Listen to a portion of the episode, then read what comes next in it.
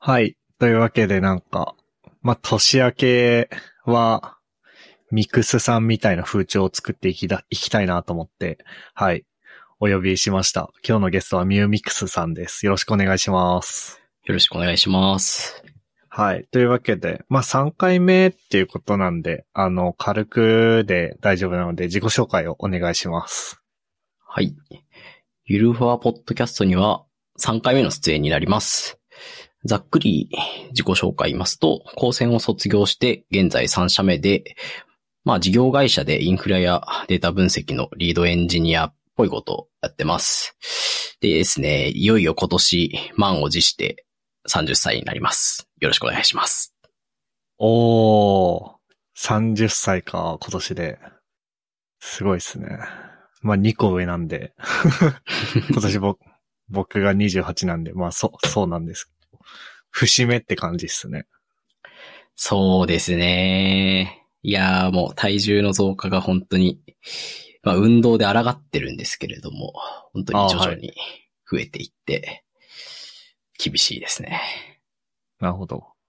なんかさっき、えっと、まあ、年明けはミクスさんみたいなこと言ったことからもわかる通り、前回出ていただいたのがエピソード173で、また似たような時期にやってますね。えっと、2023年、去年の1月23日公開のエピソードでなんか、ジムに通い始めたみたいなことをおっしゃってたんですけど。ああ、続いてるんですか？ああ、ジムはですね、引っ越して、なんて言うんでしょうね。一時期は、その、あれか、パーソナルトレーニングというやつを受けてたんですけれども、引っ越しのタイミングで受けなくなりまして、まあ、とはいえ、月2回ぐらいはジムに行って、まあ、週おー1、2回ぐらいはランニングするっていうことをやってて、最近はですね、ランニングの距離を結構、まあ前は5キロだったんですけれども、10キロぐらいに伸ばしまして、まあ今月地域の10キロマラソンにちょっと参加してみるみたいな、こう、実績解除を控えてたりします。おー。すごい。あ、じゃあ、なるほどね。その、ジムに行くのは週1、2回だけど、その、そ、外を走るっていうのも組み合わせて、こう、しなんつうの？最低週1回は何かしら運動をしてるみたいなことですか？あ、そうですね。ジジムに行くのは月に1、2回ぐらいしかなくて、あまあ週に1、2回は、まあランニングしたり、あ、そういうことか。ょっとダンベル触ったりみたいな。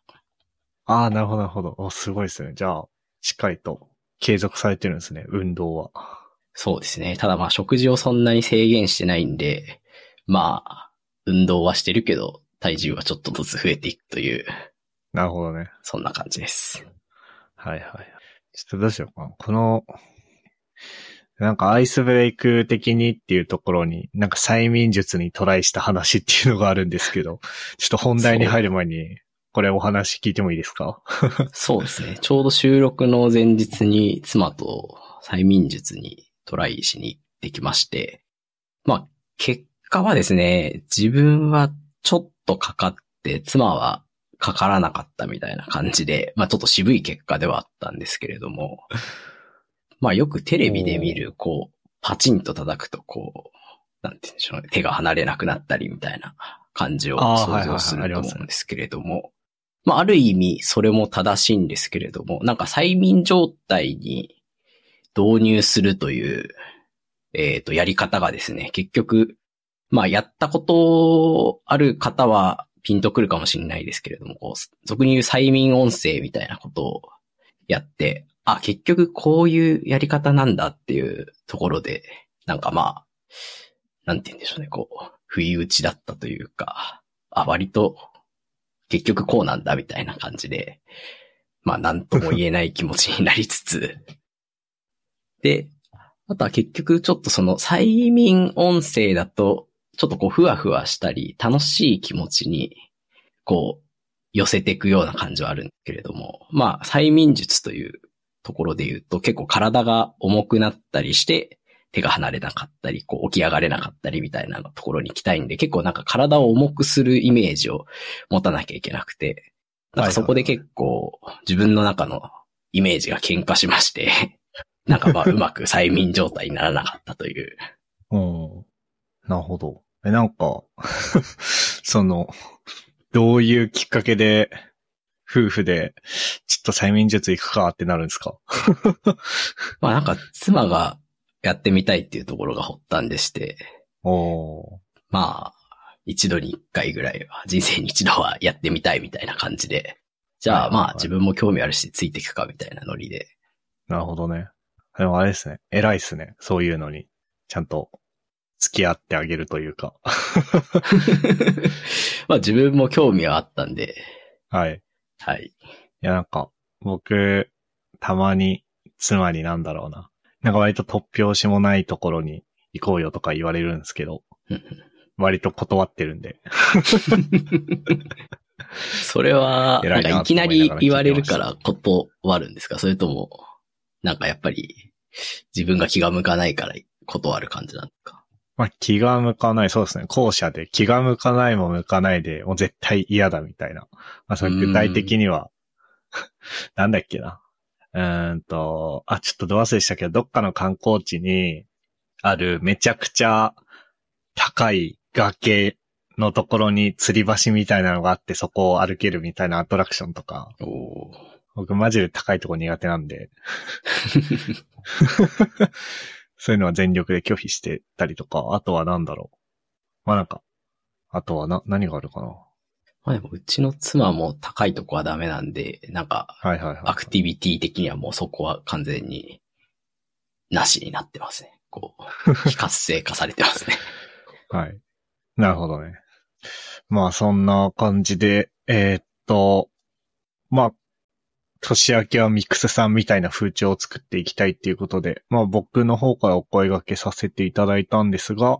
その、ポッドキャスト出ていただくにあたって、なんか、この、このためにっていうあれじゃ、もしかしたらないかもしれないですけど、ブログ記事を書いていただいたっぽいですね。そうですね。ちょっとタイトルは、人生の中で仕事の優先順位を下げていくという形で、まあそうですね。ポッドキャストの出演も、まあ3割ぐらいありつつ、まあちょっとこういうこと書きたいなっていうのは、ここ2、3ヶ月思ってたのを、まあ書いたという形になります。はいはいはい。なんか、記事開いたら冒頭に、それこそ最近、僕らで始めた YouTube ショートの、えーっと、セリフというか、を引用していただいて、ゆるふわ活動ということでこのブログ記事書きました、みたいな、あの、ことを引用していっていただいてて、ありがとうございますっていう感じなんですけど、あの、軽く記事のサマリーいただいてもいいですか？はい。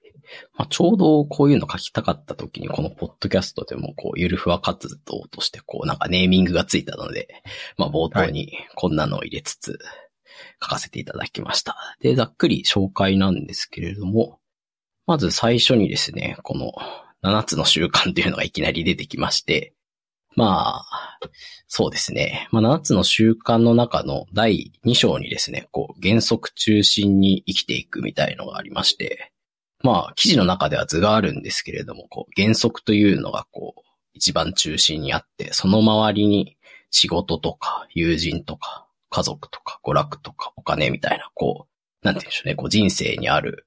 パーツというか、役割みたいなものが、うんまあ、周りにあって、まあ、7つの習慣では、この原則をに中心に生きていきましょうみたいなことを、まあ、掲げられてます。まあ、よくこう、仕事を中心になりすぎると、こう、家庭が崩壊すると思うんですけれども、まあ、そうならないように、こう、原則に従っていきましょうみたいなところで、まあ、自分もそれに乗っ取って生きていきたいな、みたいなことを思ってますというのが、最初の7つの習慣についての紹介ですね。で、その次にですね、えーっと、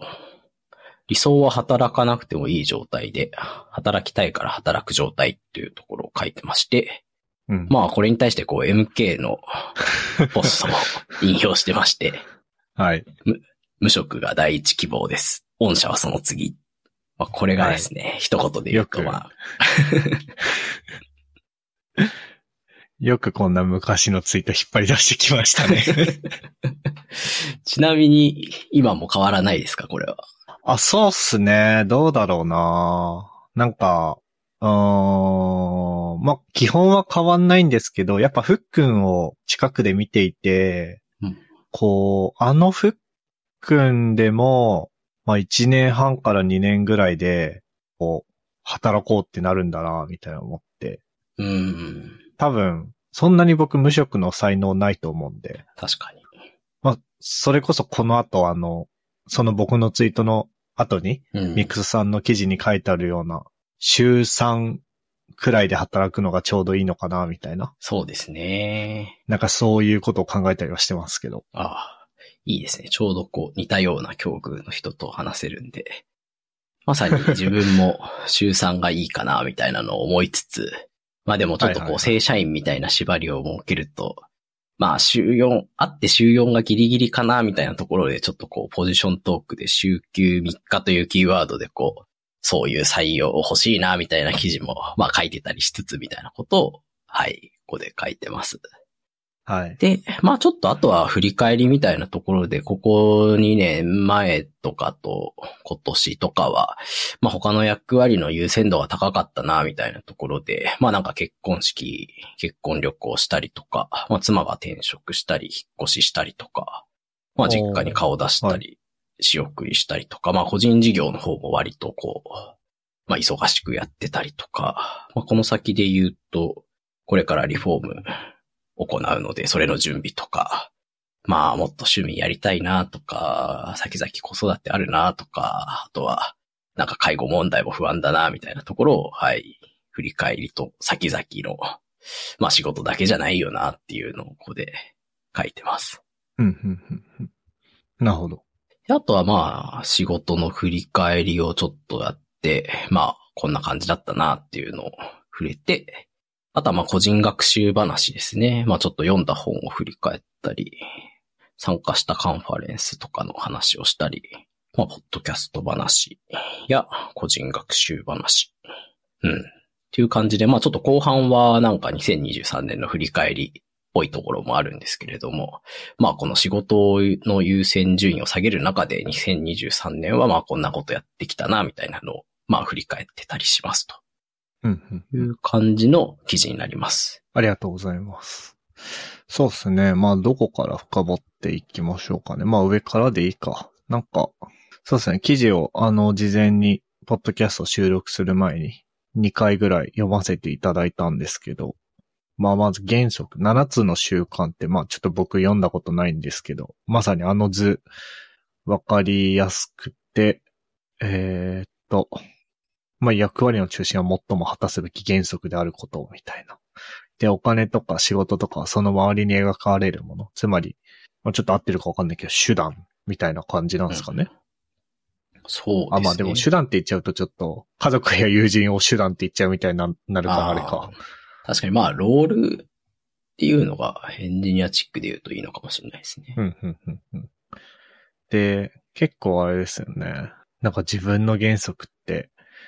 あの、なんだろうなっていうのはこの記事を読んで考えましたね。ミックスさんの原則はあれですよね。記事の中で書いてある自分のミッションステートメントはって言って6個ぐらい。うん。ああ、6個のうちの上から、うーん、原則っていうとミッションステートメントの一番上だけぐらいなんですかね、これは。うーん、どうなんでしょうね。自分もなんか7つの習慣を完全にこう、教えるほど理解してるかというとあれなんですけれども、うん、なんかその自分の原則を見つけるにあたって結構価値観の洗い出しみたいなことをやって、要はなんか生まれた時から今までになんかどんなイベントがあって、その時どう感じたかみたいなのをなんか振り返って、なんかこういう時嬉しいとか、こういう時悲しいみたいなところから、最後ここに挙げてるようななんかミッションステートメントみたいなのをこう、なんでしょうね、こねこねして 捻出していくんですけれども。うん、なんか今思うと原則ってなんだろうっていうのは難しいといえば難しいんですけど、自分の軸にあるものみたいなうん。感じですかね。なんか大事にしたい価値観みたいな。そうですね。なんか、なんだろうな。僕もあんまりそういうの、あんま見つけられてなくて。で、なんか、マネジメント、あ、ここ半年ぐらいは、なんか、いわゆる EM みたいなことしてるんですけど、うんマネジメントしてると、そのメンティー、メンバーの、こう、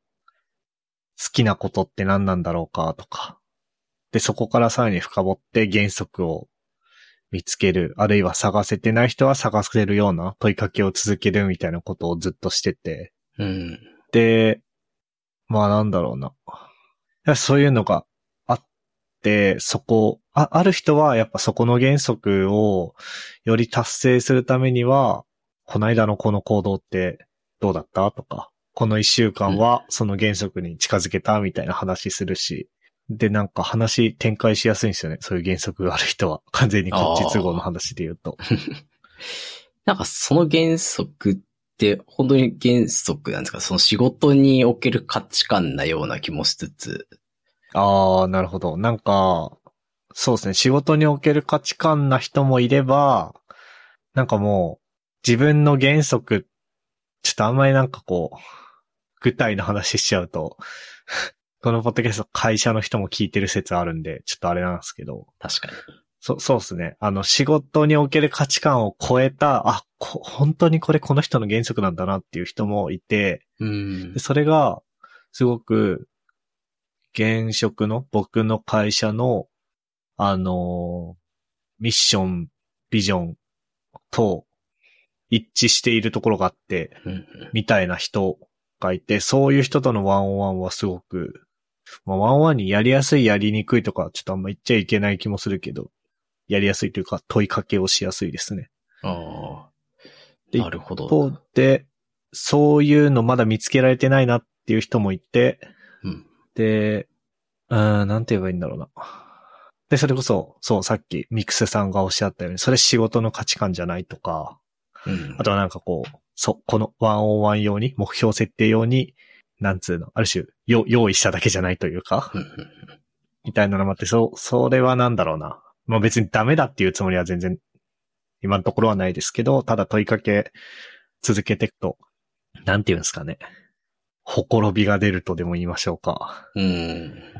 みたいな風になってて。で、多分僕もそっちのタイプなんで。結構刺さりました。原則中心に生きるみたいなところは。いやー、多分まあ、これって先にその原則中心に生きれてるかみたいなところで言うと、やっぱり自分もこの記事に書いたように20代前半の頃ってやっぱりこう、まあ、はたまた学生の頃ってもうほとんど学す、学習と遊びみたいな感じだったところが、はい。まあ、に、就職して仕事っていうのがドンと出てきて、まあ、プラス遊びみたいな感じで、そっからなんかまあ、こう、年を取っていくにつれ、なんて言うんでしょうね、こう、まあ、家族みたいなのができる方もいれば、まあ、はたまたこう、実家に対して恩返し、親孝行したいみたいな感じで、なんかこう、他の役割ないし、ロールが増えていく中で、なんかこう、見えてくるものもあるのかなっていうのも思ってて、なんで自分もこう20代後半になったあたりからなんかよりなんか考えやすくなったなと思って、結構若手だとなんかいきなり原則探したらって言っても結構厳しいんじゃないかなっていうような気はしますね。うんうんうんうん。そうですね。うん。確かに。だから、あと、今の話を聞いて、ああ、僕は結構メンバーに無茶なことを要求してるんだなって思いました。でもなんかさっきあった中で、その会社のミッション、ビジョン、バリューみたいなところとなんか共感してて、なんかこう、そういう個人の原則までワンオンワンで話せるのってなんかいいなと思いました。なんか、うん、うちの現職だとそこまでなんか踏み込んだ話をしてないような気もするので。ああ、そうなんですね。はい、うはい。ん。まあ、なんかワンオンワンをどういう場にするかっていうのは、その、会社だったり、マネジメント側だったりによって違うと思うんですけど、割と、まあ僕がワンオンワンする際には僕のマネージャーの、その、思想、思想というか、まあ思想だね。思想に従ってやるんですけど、それは結構あれですね。あんまり仕事の話はワンオワンでしてなくて、どっちかってと、うん、なんて言えばいいんだろうな。こう、まあ、5年とか中長期ぐらいどうなりたいかみたいなのをまずすり合わせて、で、そこに近づくにあたって、えー、今の自分とそこのギャップはど、何があるんだろうねとか、そこに向かうためにそれを阻害するような成長阻害要因みたいな言葉を使ったりするけど、そういうのってなんだろうねっていうのを対話の中から見つけて取り除く問いかけをするみたいな感じなんで、あの、さっき言ったような話をむしろ毎週ずっとしてますね。ほう。なるほど。なんかうちの場合は逆に、あれですね、その、マネージャー側が問いかけを基本はせず、はいはいはい。メンバー側がネタを持ち寄って、まあ、その時にホットな、まあ、キャリアの話の、したければキャリアの話するし、まあ、あえてちょっとこうタイミング的に聞けなかったら、か、聞けなかった仕事の話があれば仕事の話をしてみたり、はたまた、まあなんかこう、ライフイベント的な話をちょっとこう、ゆるくしてみたりみたいな感じで、まあなんか持ち寄ってやるんで、なんていうんでしょうね。まあちょっとこう、毛色は違うような。そうですね。うん。まあ逆に、そうですね。自分もマネージャーに聞いてみればいいのかな？こう、どんな原則ですか？みたいなことは。うん、なんとなく仕事の価値観は会話の中で見えてる気はするんですけど、より一歩踏み込んだところは、なかなか、曖昧まで見え隠れするときはあるような気はするんですけど。はい。うん。なかなか意識しないと見えないような気はしますね。うんうん。なるほどね。で、えっ、ー、と、ワンオンワンの話になったのはなんでだっけな？ああ、原則的なものを、こう、ワンオンワンの中で探ったりとかしてるって話で、うん、まあ、じゃあブログ記事の話にまた戻ると、はい。まあそうか。原則中心を実践していくっていうふうに考えたときに、まあ仕事っていうのの、えー、優先順位を、まあブログ記事のタイトルにある通り、仕事の優先順位をこう下げていくっていう話の導入としてのあれか。原則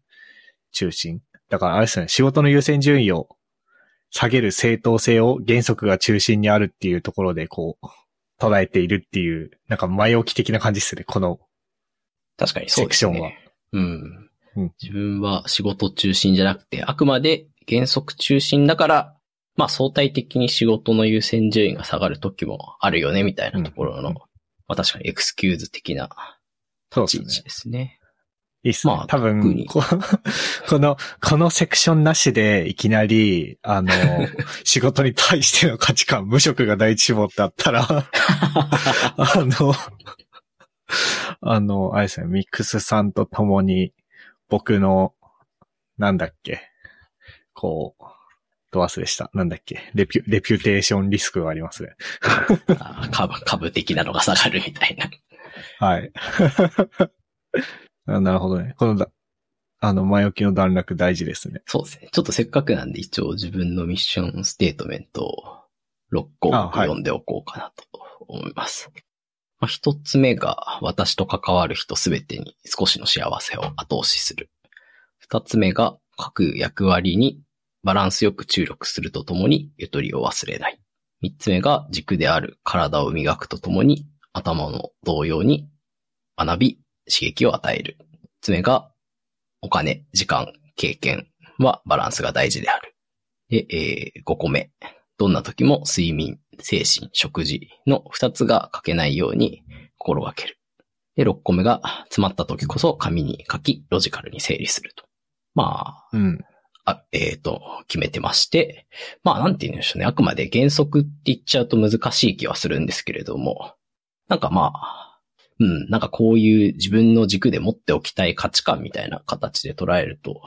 まあこれに共感できる人もいるでしょうし、自分はこうだなみたいなことを、まあ書き出せたりする人もいるんじゃないかなと思ってたりします。うんうんうん、一応あれですね、仕事に対してのミッションも一応用意してまして、それを一応紹介しておくと、まあ、組織の一員として働くことで、社会に対しての幸せを後押し、そして対価を受け取り、他の役割で使うと定義してます。なんで、まあ、やっぱり組織だからこそできることってあるよね、みたいなところは、ちょっと個人的には重視してるところですね。うんうんうん。まあ、だから、なんか逆に、あれですかね、仕事で、例えば、あー、組織だからこそ社会に対してアプローチできる個人ではできないことをやるみたいな、そういうことが、あの、そのなんていうの、仕事のミッションステートメントのところに書いてあると思うんですけど、じゃあ逆に仕事をやっていく中で、いやこれ結局なんか組織だからこそできる仕事じゃなくて、これ個人事業主の集まりみたいな感じじゃん、とかって思ったら、なんか、もう仕事、職場辞めちゃっていいやってなるみたいな感じなんですか？そうですね。イメージ的にはまさにそんな感じですね。まあ、あー自分の場合は個人事業もちょっと裏でやってたりするんで、だったらまあ別にうん。組織としてやんなくても個人でやればいいよね、みたいな。なるほどね。ありがとうございます。で、えーっと、その次のセクションに行くと、なんか理想は働かなくてもいい状態で働きたいから働く状態っていう風に書いてあって。はい。まあ、これ誰もが そんなような気もしつつ、まあ一応自分の中でも理想はこう置いてます。うんうん。そうっすね。なんだろうな。これ。ちなみにこの僕のこのツイートこれ2022年の8月のツイートじゃないですか。はい。なんかミクスさんのブログ見てると、ちょくちょく僕のブログじゃないや、僕のツイート出てきて、どっから引っ張り出してきてんだろうって思うんですけど、どっから引っ張り出してきてるんですか？まあ一つはですね、なんかまあ気に入った時に普通に、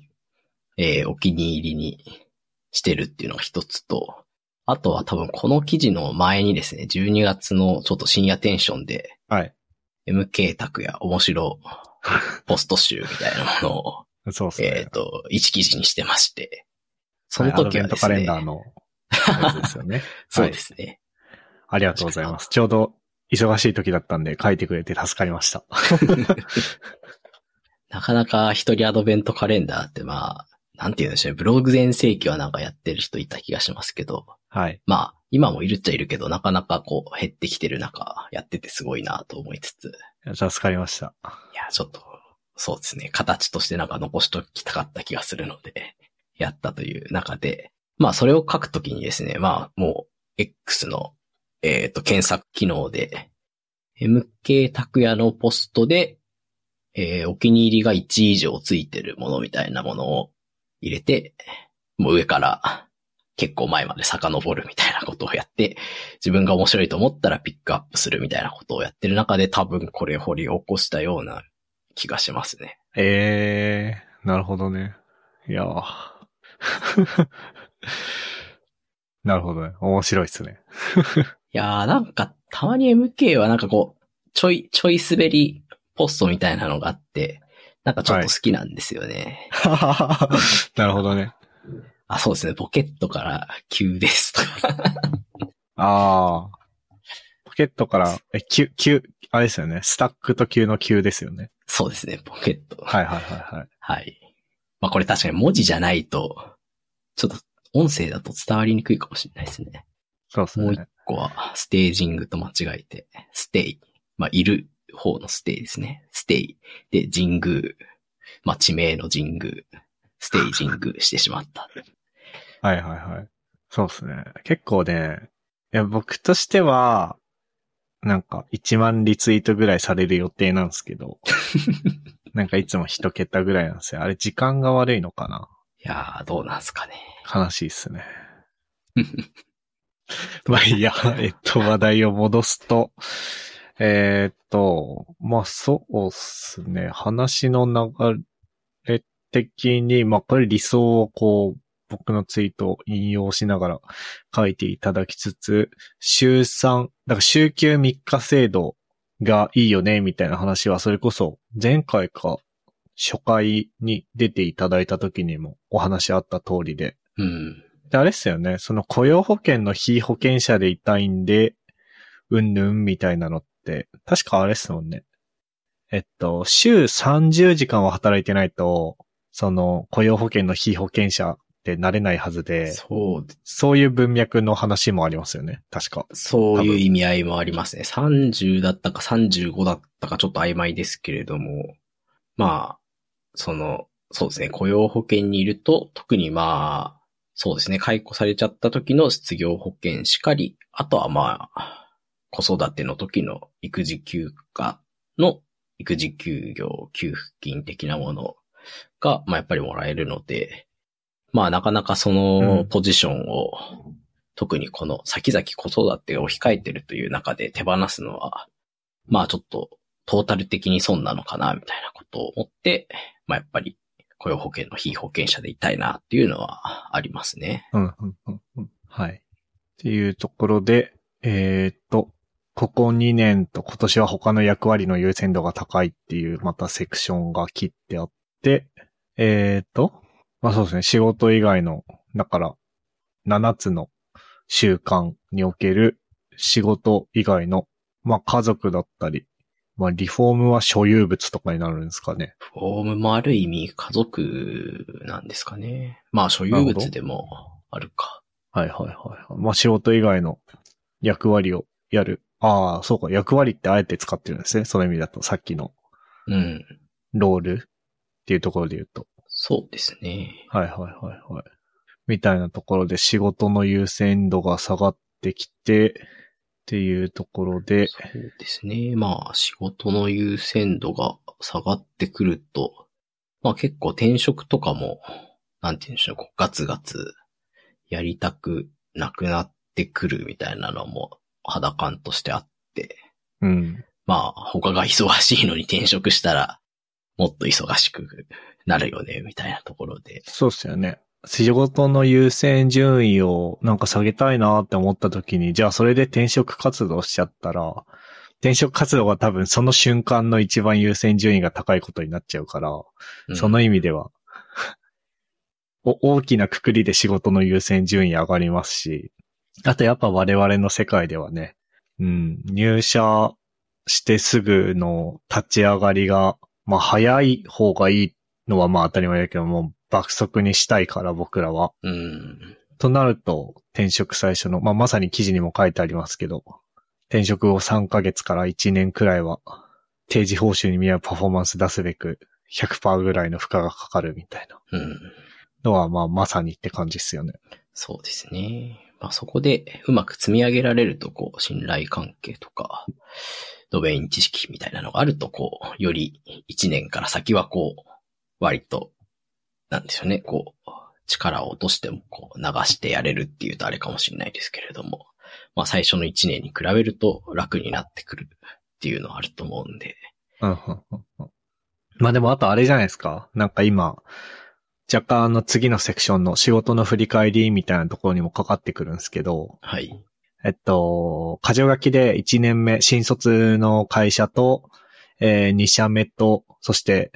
まあ3色、3, 社目の、うん、えー、現職っていう感じで書いてあるんですけど、あれじゃないですか。その、1社目から2社目も2社目から3社目も、なんか、それまでと違うことを、こう、やるのが伴う転職じゃないですか。そうですね。で、今は、こう、まあそのまま書いてあることを読むと、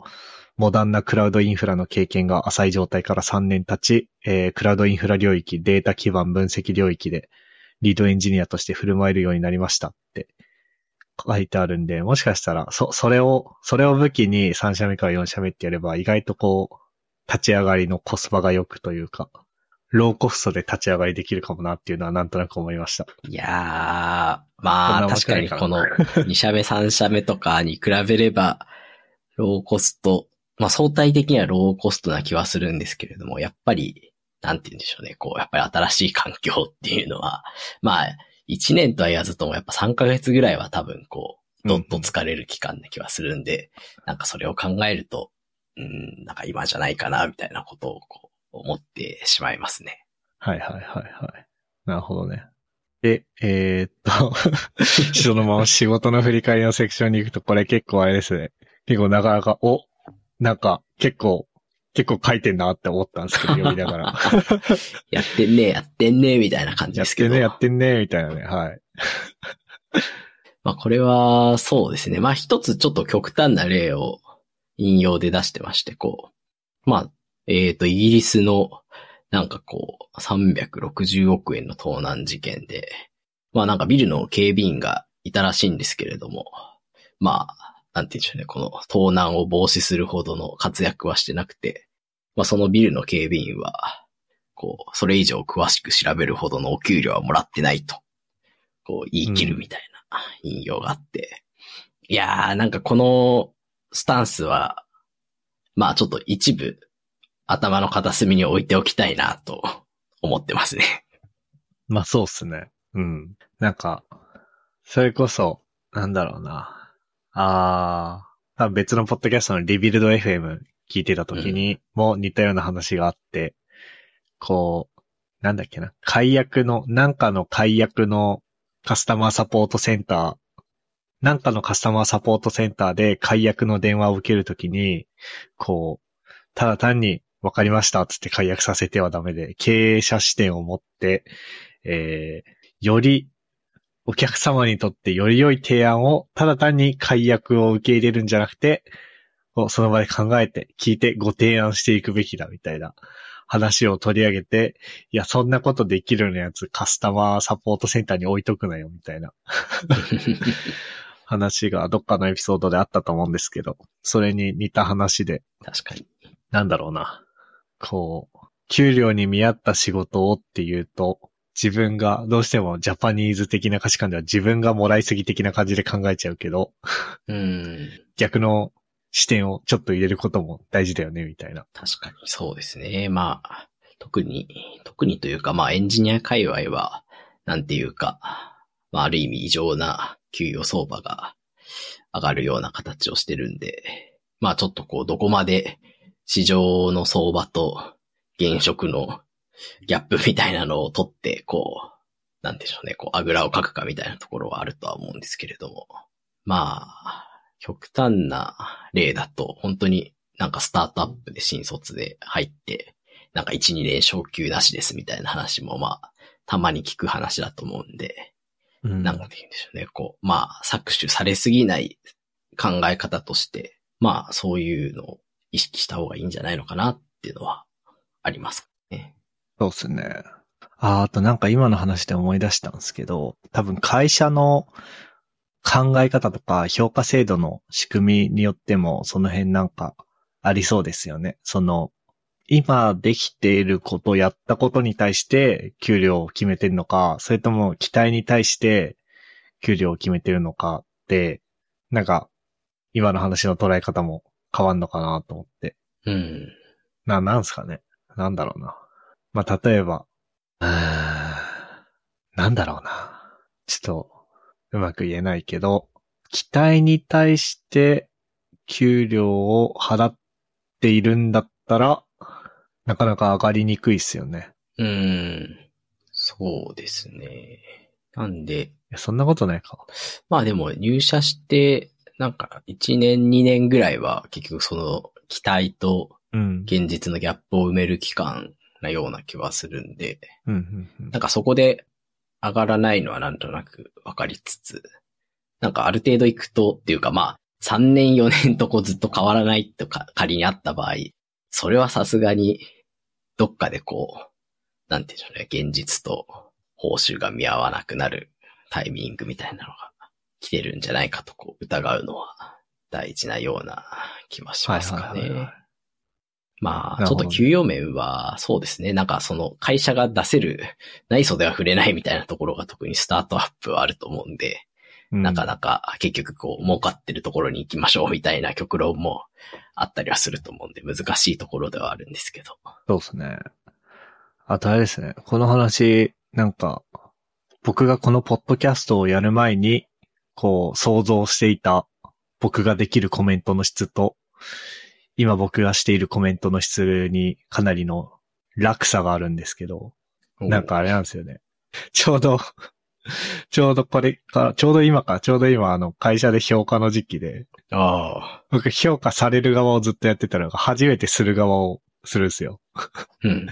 だからなんか、考えたりいろんな話を、こう、見聞きしすぎたせいで、ちょっとシャープなことを言えなくなってますね。あの、多分、マネジメント経験する前の僕だったら、もう、全力同意してましたよ、この場で。ああ。でもなんか、何かこう、自分に返ってくる気がして、そういうことを言うと、なんか大したことを言えずにいますね、今。なるほど。なんか、自分のマネージャーは、なんかまあ結局その、スタートアップのお財布感も加味ししながら、なんかこう、マネージャー自身の中でも落としどころをつけた上で、うん。メンバーへの評価に臨んでるような気もして、まあ結局内装では触れないから、まあ、なんて言うんでしょうね。まあある意味、それを期待しすぎて頑張りすぎないというか、その昇給を期待して頑張りすぎないのもある意味大事だよねっていうところうん。があったり、まあ結局ある意味その期待値調整みたいなところはあると思うので、なんていうんでしょうね、この評価者、まあメンバーが望む評価のイメージと、マネージャーができる範囲の評価の範囲になんかギャップがあると結局不幸になっちゃうんで、そこをうまく事前に潰せておくと幸せになれる部分はありそうですよね。うん、うん、うん。そうっすね。確かに。まあ。なんかいろいろ書いてますけど、小ノートに。小ノートっていうか事前のメモに。ねまあさっきあったスタートアップだとまあ結局黒字化してないと内装では触れないっていうのも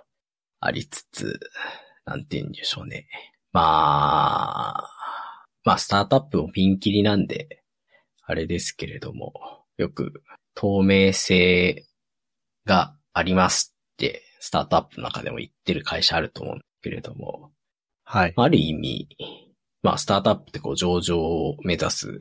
会社なんで、結局、ある程度のところまで行っていくと、まあ、内部統制っていう形で、ある意味出しちゃいけない情報は、メンバーにも知らせなきゃいけない。えっ、と、し、メンバーに知らないようにしてなきゃいけないみたいなタイミングがあるんで、まあ、矛盾したりするよなっていう、こう、なんか会社がアナウンスしている情報と、うんあ。る意味スタートアップのとしての現実にこう、ギャップがあったり、まあ、はたまたそういう、なんて言うんでしょうね、こう、経営的な情報を全部出せないっていう中で、まあ、スタートアップの経営者がこう、メンバーに対してこう、経営者意識を持ってやりましょうみたいなことをこう、まあ、求めてくる時もあるよなって思いつつ、まあ結局情報を持ってないし、ある意味経営者と従業員ってもう立場が違ったり、まあもう責任が違ったりするんで、まあ経営者意識持てって言われてもなっていうのを なんか思いつつ、うん。うん、まあ、その中でも持ってほしいんだよって言われればまあ、わかる気もしつつ、でも、なんか個人事業をやってる身としては結局なんか財務産票を見てないのになんか経営者意識って言われてもな、みたいなところがなんかあって、こう、分かりたい気持ちと分かりたくない気持ちがなんか行ったり来たりするみたいなところは、うんなんかまあ、うん、スタートアップで働いててちょっと思うところですかね。はい。なんか、そうっすね。うん。これも、これもなんか、マジでシャープなコメントができなくなってる自分を感じてる今。えーっと、どどうなんですかね？もっと、オープンにしろやってうん。言うと意外とオープンになったりすることも。まあでも、そうか。財務産票とかそういうガチのところはオープンにしろやって言ってもそんなに出てこないか。そうですね、結局。まあ、うん。逆に上場会社をイメージしちゃった方が逆にわかりやすい気はするんですけど、上場会社とかだともう本当に内部統制ガチガチで、なんか M&A する情報も、まあ、結局、なんだ、IR 情報が、えー、一般的に発信された時に、一般的な従業員が知るみたいなのが理想の形なんで、そうですね。うん。まあ、うん。結局どっかでこう、まあ、スタートアップ、初期の初期は本当にこう、透明かもしれないですけど、どっかのタイミングでなんかこう、隠さなきゃいけない情報は出てきて、なんかギャップは出てくると思うんですよね。なんかそこをうん。結局なんかちゃんと説明というか理解する場がないと、なんかその透明性という言葉が一人歩きして、うん。なんか全部知りたいって思う人もいれば、まあ別にもともと気にしてないって人もいればっていう中で、なんかこう、ギャップが生まれてくるのかなみたいなところがあるんで、なんかもう少し、まあスタートアップで働く時に、なんかそういう、なんか最初のイメージとギャップはありますよみたいな記事もまあいつか書きたいなとは思いつつ、うん。なるほどね。確かに。なんか、僕のキャリアの中で、まあ、みんな自分たちはスタートアップですって言ってるけど、その、いわゆるステレオタイプなスタートアップらしいスタートアップに一社だけいたことがあって、うんそこはものすごくガチでオープンを大事にしてたんですよ、透明性を。で、えっと、同じ材料を与えられれば、えー同じ材料を与えられて、で、同じ目的を共有していれば、みんな、これはもう自明な結論が出るよね、みたいな考え方のもと、それはなんかものすごくオープンにしてたんですよ。なんなら、多分人事情報と、あとは投資家的な情報だけがクローズドで、あと全部、それこそ同僚とかの給料すらもオープンみたいな。あそういう環境にいたんですけど、まあ今、た単純に社会人経験とか、マネジメントやってみたりとかして、こう、しかも中間管理職なんで、なんつうの。オープンがいいっていうのは分かりつつも、いや、これは、オープンにしていいのかどうなのかも、なんか、ぶっちゃけよくわかんねえな。まあ、聞きゃいいっちゃ聞きゃいいんだけどな、とか、そういういろんな経験をした中で、やっぱりオープンであり続けることってすごい大変なんで、あ。うん。なんか、そのさっき言ってた、徹底的にオープンにしてる会社は今もちゃんとオープンにできてんのかなっていうのはなんか気になりますね。なるほど。まあ、特にマネジメントとかになってくると、こう、なんて言うんでしょう、こう、情報をどうメンバーに伝えるかみたいなテクニックもありますよね。ありますね。ありますし、なんか、なんだろうな。それこそ、まあ、なんつうの。マネージャーのマネージャーというか、組織の文化とかを作る立場にある人のそれは考え方とかによると思うんですけど、やっぱり基本的には、こう、なんて言えばいいんですかね。まあ、それこそ僕がじゃあメンバーに、えー、まあ、今期は、えーあなたの給料はステイです。っていうことをやっぱ伝えなきゃいけない時はあって、うんでそういうことをするときに、いや、会社の状況が良くないんで、あの、昇給してる人の方が少ないっす、みたいな。そういうコミュニケーションは絶対やっちゃいけないみたいな。ところとかもあって、な、ななぜステイなのか。うんで、どうすればそれが上がるのか。で、次上げるためにはどういう行動を一緒にしていけばいいか、みたいなのをちゃんと説明しなきゃいけないんだけど、頭のどっかには、いや、まあ、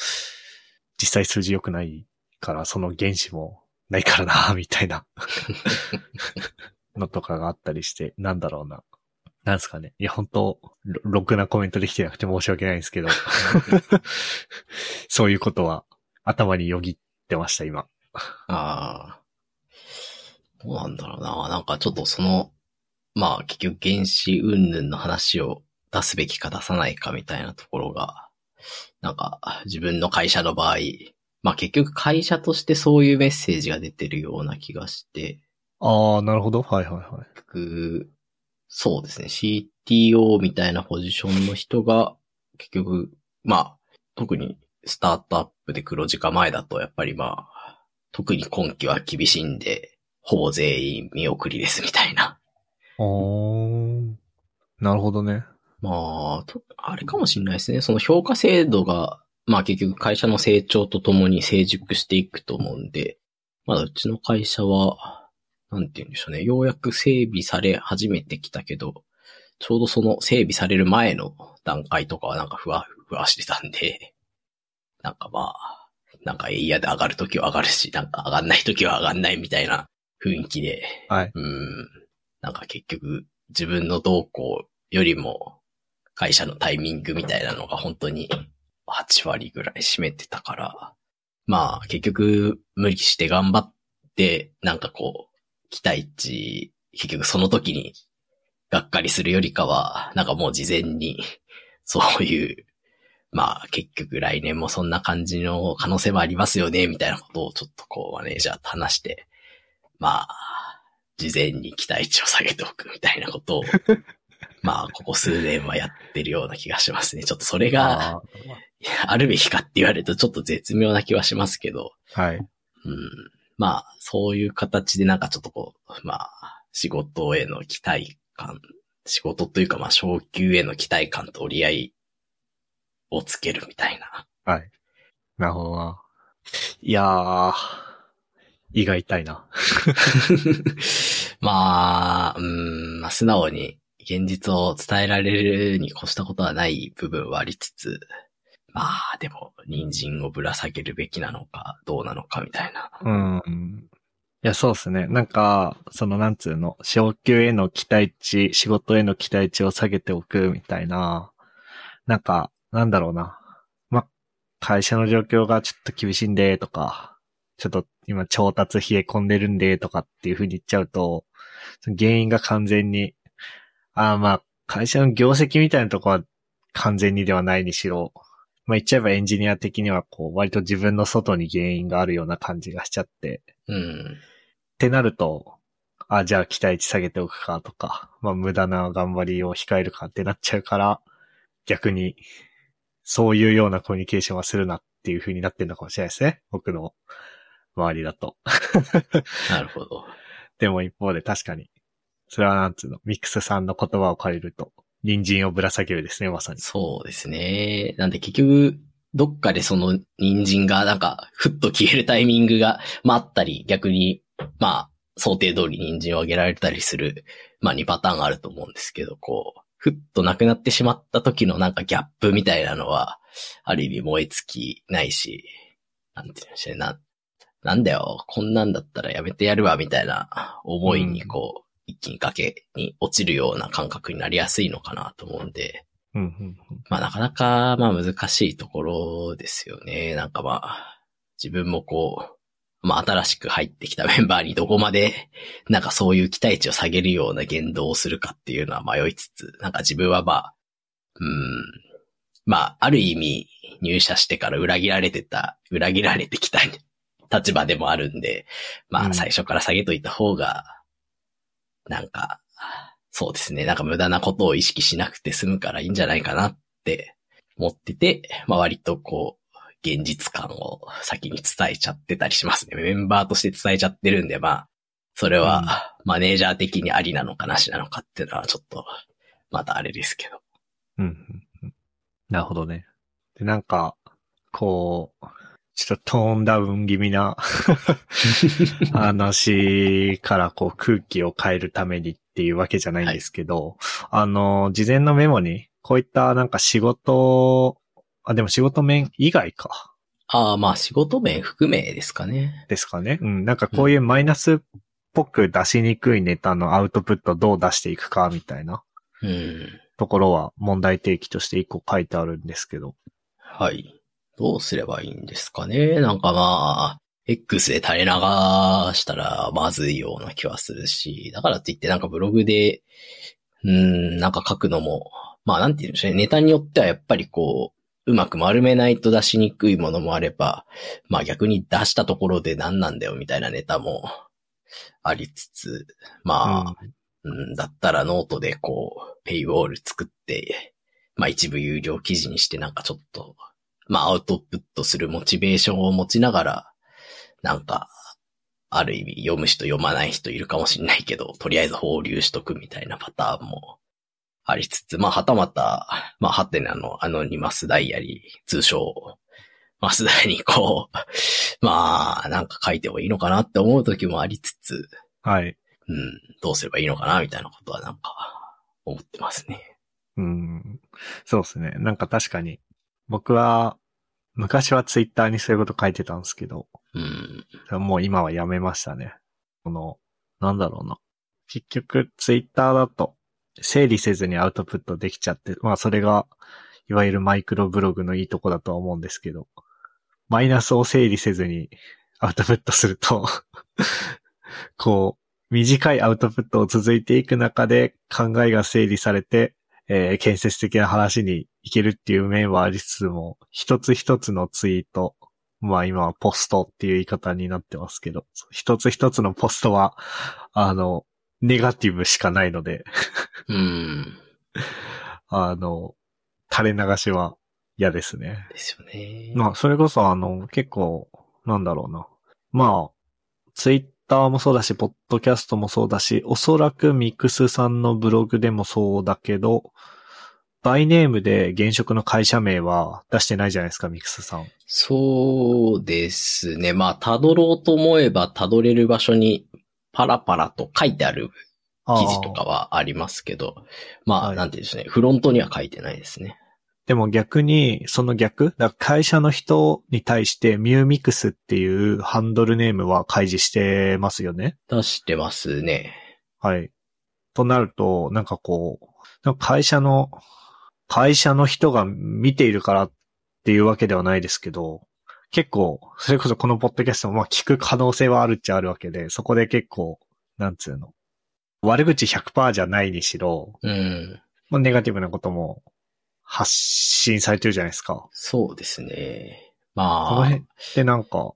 どういう、なんつうの、気の持ちようじゃないけど、ああ、どういう感じなんですか？まあ、さすがに、なんていうんですね、悪口100%にはしないようにしていって、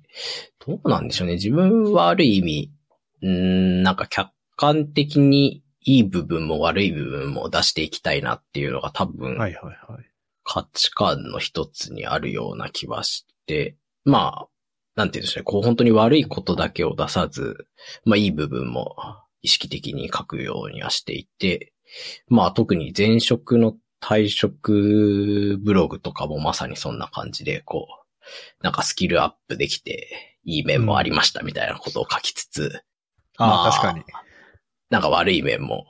ふわっと触れたりして、なんかまあ結局、うーん、まあ価値観なのかな。結局いいことだけ書いてても、なんか面白くないんじゃないかみたいなところはあって、なんて言うんでしょうね。こう、生々しさみたいなのを、こう、悪いことも出すと、まあ出てくんじゃないかなっていうところで、まあ、まあいい部分でつつ、包むというか、こう、クッションを置きつつ、まあ悪い部分も出すみたいなことは、特にブログだとやってますかね。うんうんうん。まあそうですね。確かに。なんつうの。その先に、その先に、うんと、ベースに建設的っぽさがあり、その先にポジティブというか改善とかそういったポジティブなワードがあれば、まあ、全然ありっちゃありってことですかね。うん。確かにそのブログに書いてる線引きで言うとそんな気がしますね。なんでさっきのその、ちょっとスタートアップのつらみみたいなところも、結局ある意味事前に分かってれば期待値調整ができるんで、なんて言うんだろう。まあそこを分かっとけばいいんだけど分かってないから、ちょっと不幸になる部分があるよねみたいなところはあるんで、なんかそこをもっと知ってもらえたらいいんじゃないかなっていうところで、なんて言うんでしょう、こう、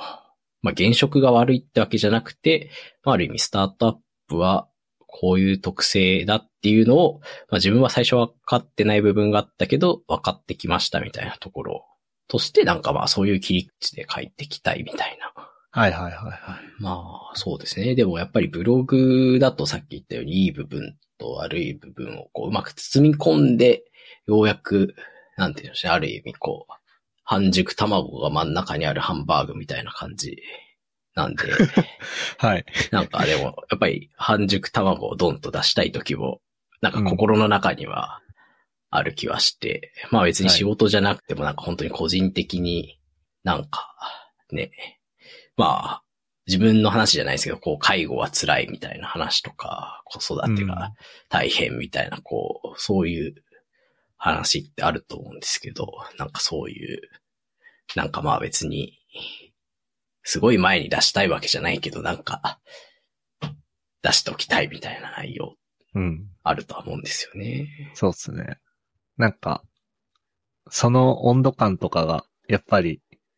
こう、なんつうの、その温度感を伝えるには、やっぱある程度のコンテキストや分量が必要じゃないですか。うーん。だから、そうだ。ツイッターにそういうことを書くのをやめたのは、それもありますね。なんかブログとかポッドキャストとかは、そういった温度感やコンテキストも一緒に一つの、うーん、文章の中に詰め込んで、で、それを一応上から順にうん。読んでもらえるっていう前提があるんだけど、まあ、それこそハテブとかで炎上したらブログとかでもそうなっちゃいますけど、ツイッターみたいなやつって、なんつうの、連続ツイートで、連ツイで、そういうことをやたとしても、こう、一部分のネガティブな一個のツイートだけが取り出されて拡散されてそこにやんややんや言われたりとか、そこだけが僕の一番言いたいこととして伝わったりっていうことがあるんで、まあだから、だからやめたんだなって思って。なんか逆にミックスさんのその話を聞いて自分に対して思いましたね。そうですよね。いやー、なんかまあ結局、そうですね。マイナスのアウトプットをこうブログでちゃんと真面目に出そうとしたときに、まあ、それなりの分量が必要なんで、まあ、うんそこまでしてマイナスのアウトプットを出さなくてもな、みたいな気持ちになっちゃう部分はありますね。それで、あれですかね、冒頭にもちょっと話したゆるふわ活動の精神っていうのはありそうですね。うーん。いやー、なんかいい感じにやっていきたいんですけどね。うんそうですね。うん。まあで、あれですかね、週休、その、週休3日みたいな話にもつながるかもしれないですけど、仕事話もフルアクセルで無職が第一希望です。御社はその次を出していいのかみたいな。そうですね。まあ、これは確実に、まあ、出しちゃまずいよなっていうのは、こう、冷静に考えるとわかる気持ちはありつつ、なんかでも結局そこに、そこが根っことしてあるのに、なんかそれを、まあ、そうですね、半熟卵ハンバーグにしていいのかという気持ちもなんか半分あったりして、うん。うん。まあ、とはいえ、最初からね、それを掲げすぎると、あれなんだろうなと思ってこう、揺れますね、ここは。揺れますね。なんかでも、変に、まあ、オブラートに包むというか、あ、変に社会性フィルター通さない方がいいのかなっていう気もちょっとしてきますね。うん、まあ、結局、面接用にそういうのを見繕うと、それを期待して、入社後にもそれを期待されるんで、そうですよね。こう、包み込みすぎると結局ずっと 演じ続けなきゃいけなくなるんで、はい。まあ、なので、結局、まあそう、うん、そういうところをこう、ちょっとまあ見せつつも、まあ受け入れてくれるところを探すっていうのがまあ、ゴールな気はしつつ、はい。まあとはいえ、本当にアクセル全開で出した時に、受け入れてくれるところがあるのかというのは、結構絶妙な気はしますかね。いや、そうですね。なんか、はい、かな？前回ミクスさんにポッドキャスト出ていただいたときに、えーっと、いわゆる転職サイトみたいなので、求人検索をするときに、うんえーっと、リモートワークっていうのは、まあ、フルだったり、ハイブリッドワークだったり、ハイブリッドワークでも出社日が週1日なのか、2日なのかとか、で、原則出社なのか？っていう、こう専用の検索の、えっと、フォームじゃなくて、オプションっていうのがある一方で、週休3日に関しては未だにフリーテキストで探すしかないよね、みたいな。うん。で、あの、なんだっけ、その週休3日が可能かどうかっていうのも、フリーテキストで探すんじゃなくて、ちゃんと項目として用意してくれるといいよね、みたいな話をして、まあ1年経ちましたけど、多分、そういうことしてるサイトはないじゃないですか、おそらく。ないですね、多分。で、なんかそこから1年経って、また今のみ、今みたいな話をして、あの、週休3日できますよっていうこと言ってる会社は、まああるじゃないですか、やっぱり。いくつか今僕思いつきますけど。そうですね。自分もストックとして何社か知ってますね。でも、そこの採用担当者的に、こう、週休3日っていうので、こう、期待値めっちゃ高めてきた人っていうのを、その採用担当者はどう扱う、どう見るんだろうなと思って。うーん。な、なんて言えばいいんだろうな。それこそ、リモートワークとかも、前にカジュアル面談した時に、その相手が言ってたのは、なんかうちは週1出社なんだけど、こう、いやー、週1か、週1ならまあ我慢できるかな、みたいなノリの人には来てほしくないみたいな。あその、まあ確かに、プログラムを書く、実装するっていう意味だと、全然家にいる方が、あの、パフォーマンス出るし、自分好みの環境で、うん。カスタマイズされた、自分に最適化された環境でコードが書けるから能率は上がる。でも、週に1日は出社して、まあ、チームの人だったり、チーム内外の人とコミュニケーション取ることによって何か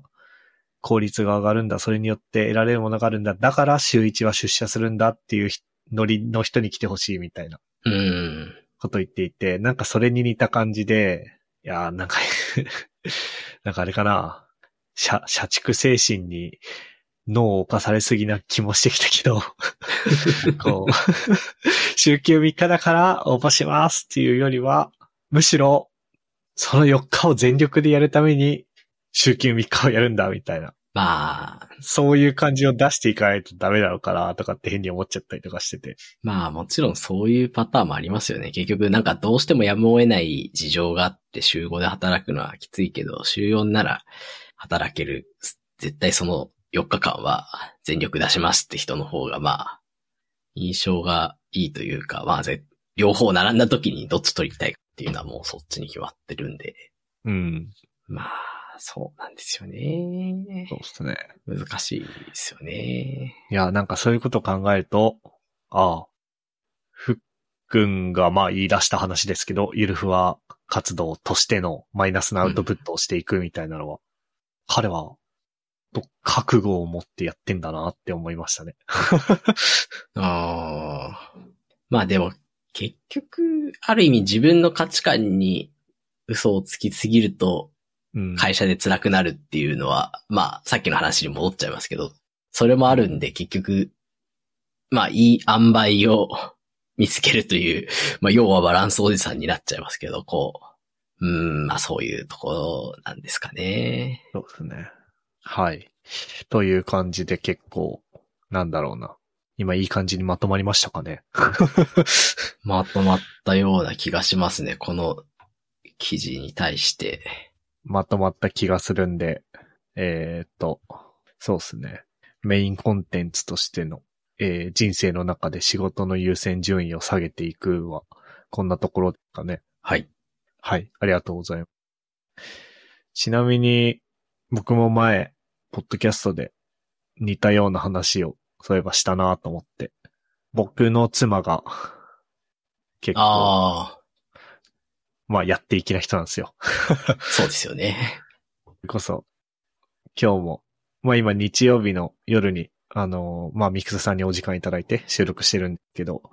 昨日今日と昼間、朝から晩まで、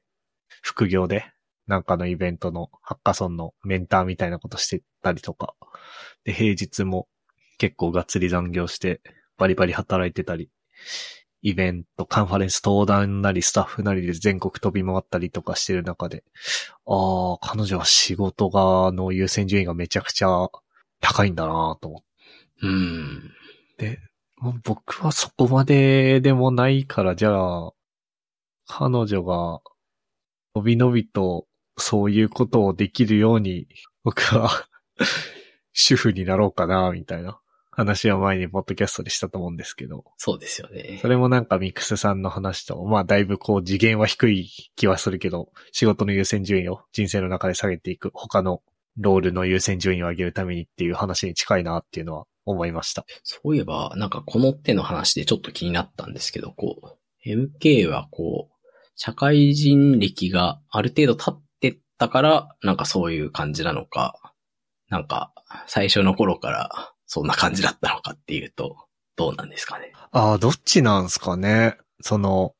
うんと、そんな感じって言ってるのは仕事の優先順位下げてもいいなっていうふうなことですよね。そうですね、その、なんか社会人何年目あたりから、なんか下げてもいいなって思ったタイミングがあったのか、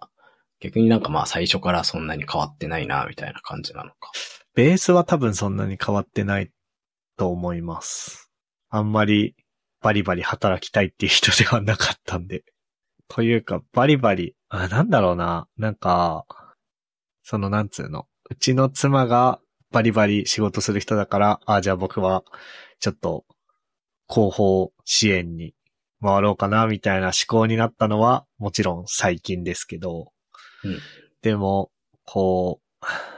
もともとあんまり疲れすぎることはしたくないなっていうのは根本的にあるんで、あこう、割とあれですね。疲れないために勉強するとか、疲れないために技術を磨くとか、うん仕事で求められることを70%ぐらいの力でやりきるために、日々勉強するみたいなうん思考はあるんで、まあその意味ではベースは結構同じかもしれないですね。あ、なるほど。なんか、自分の場合だと、まあ一社目はなんとなくやってて、まあそれで危機感感じて二社目に転職して頑張って、まあその時は結構仕事の優先順位をこう、かなり上げて、で三社目入って1年、2年ぐらいはキャッチアップして、で、今ちょっとこう、まあ他のイベントも増えてきたから下げるみたいな感じだったんで、まあ、その中でも一貫して学習してることとかはもちろんあるんですけど、なんか、なんかグラフにするとこう、山があるなって気はするんで、うん。なんか割とこう、横、横ばいでやっててこんな感じなんだなっていうのはある意味、新鮮だなと思う気はしつつ、うん、うん。こう、MK のパートナーが、まあ、この、さっき数年と、どれぐらいのこう、プライオリティでやっていくのかなっていう、なんかちょっと気になる部分は。ああ、そうですね。確かに。うん。確かに、確かに。うん。なんかまあ、あれですよね。うん。そうですね。なんかコロナで特にこう、やりたいけどやれないっていうのが今と特に爆発してる時期だと思うんで、うん。まあそれがこう、まあ結局継続的に続くのか、はたまたなんかこうどっかでペースが落ちてってこう自分の別の役割との兼ね合いでいい落としどころを見つけていくのかみたいな。うん。そうですね。それでなんか、確かに、まあ、よくよく考えれば当たり前なリスクに気づいたんですけど、僕の妻もそうなった時に、僕が完全にリタイアモードだったら、うち終わりますね。って考えるとやっぱ、まだ主婦の道は遠いな。うん。そうですね。なんか自分の妻とも結局主婦、まあ、妻が主婦やりたいのかみたいなことをこう話したときに、まあいろんなリスクを鑑みると、まあ何かしらの形で2割きあった方がいいんじゃないかみたいなのはうん。話したりしますね。そうっすね。まあでも逆もしかりで、なんていうんですかね、こう仕事的な馬力もあれば、こう、家事的な、こう家のことをやるみたいな意味での2馬力もあると思うんで、やっぱりこう、まあ自分はよくこう妻となんか家事やるときにこう、ロードバランサーだからやりたい、やれるときにどっちかがやるんだよみたいなことを言ったりするんですけど、はいはいはまあ結局、まあどの、なんか家庭的なことにおいても仕事的なところにおいてもなんか家庭内でロードバランスできるのが、うん、なんかインフラ屋としては家庭においてもあるべき形なのかもな、みたいなのは思ったりしますね。い。そうっすね。まあ、仕事でチーム組むのと同じ理由ですよね。家庭もうん、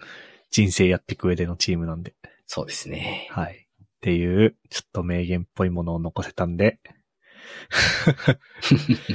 そんなとこっすかね。そうですね。はい。じゃあ、まあ雑談、最後の雑談パート、ちょっとさっき本編の方で話しちゃったんで、まあこのまま終わりますか。そうですね。ああ、一個だけ MK の過去ツイートで、最後に紹介しておきたいものがあるんで、言っとくと、僕が喋ると場が凍りつくことあるんだけど、やっぱ、じ やっぱ雪の女王なんかな。はい。はい。皆さん、はい冬なので暖かくしてお過ごしください。ちょっと噛んじゃった。そうっすね。それ、それ僕知らないな、そのツイート。そんなツイートしてました？いつしてました？ツイートをしてましたね。えっ、と、2019年ですね。おー。本当だ。2019年11月26日。マジか。なるほどね。はい。あの、まあ、面白いツイートを続けていきたいですね。これからも。ぜひ、ところどころでお気に入りにしたいと思います。はい。お願いします。はい。はい。じゃあそんな感じで、えーっと、今日のゲストはミューミックスさんでした。最後なんか宣伝とかもう一言、喋りたいこととかってあったりしますか？まあ特に宣伝はないんですけれども、まあちょっとこの会話の中であった通り、個人的にはですね、まあ正社員もしくは契約社員として週休3日で働きたいので、まあそういうポポジションがあればぜひお声掛けをお願いしますというのと、まあやっぱりなんかそうやって緩く働く選択肢が増えていった方がいいよねと個人的には思うので、まあ圧力かけられる人は会社に圧力をかけていきましょうという感じです。っていうのとですね、あとちょっとこう、リクエストなんですけれども、最後のメンバーシップ募集をですね、ちょっと自分が読みたいなと思ってるので、やってもいいですかね？はい、OK です。というか、これど、どうやって振ろうかなって思ってたら、なるほど。そういう感じなんですね。はい。というわけで。まあこういう感じで振ってみました。はい。じゃあお願いします。はい。ここまで聞いていただいた皆さんありがとうございました。番組内で話した話題のリストやリンクは、イルファー .com スラッシュ230にあります。番組、番組に関するご意見、ご感想は、ツイッターハッシュタグ、ゆる28でツイートお願いします。面白い、応援したいと思っていただけた場合は、ウェブサイトの Patreon ボタンから、ちょっと、え？ Patreon ボタンからサポータープログラムに登録していただけると嬉しいです。それでは、ミューミックス MK でした。ありがとうございました。ありがとうございました。And now, a short commercial break. 現在、エンジニアの採用にお困りではないですか？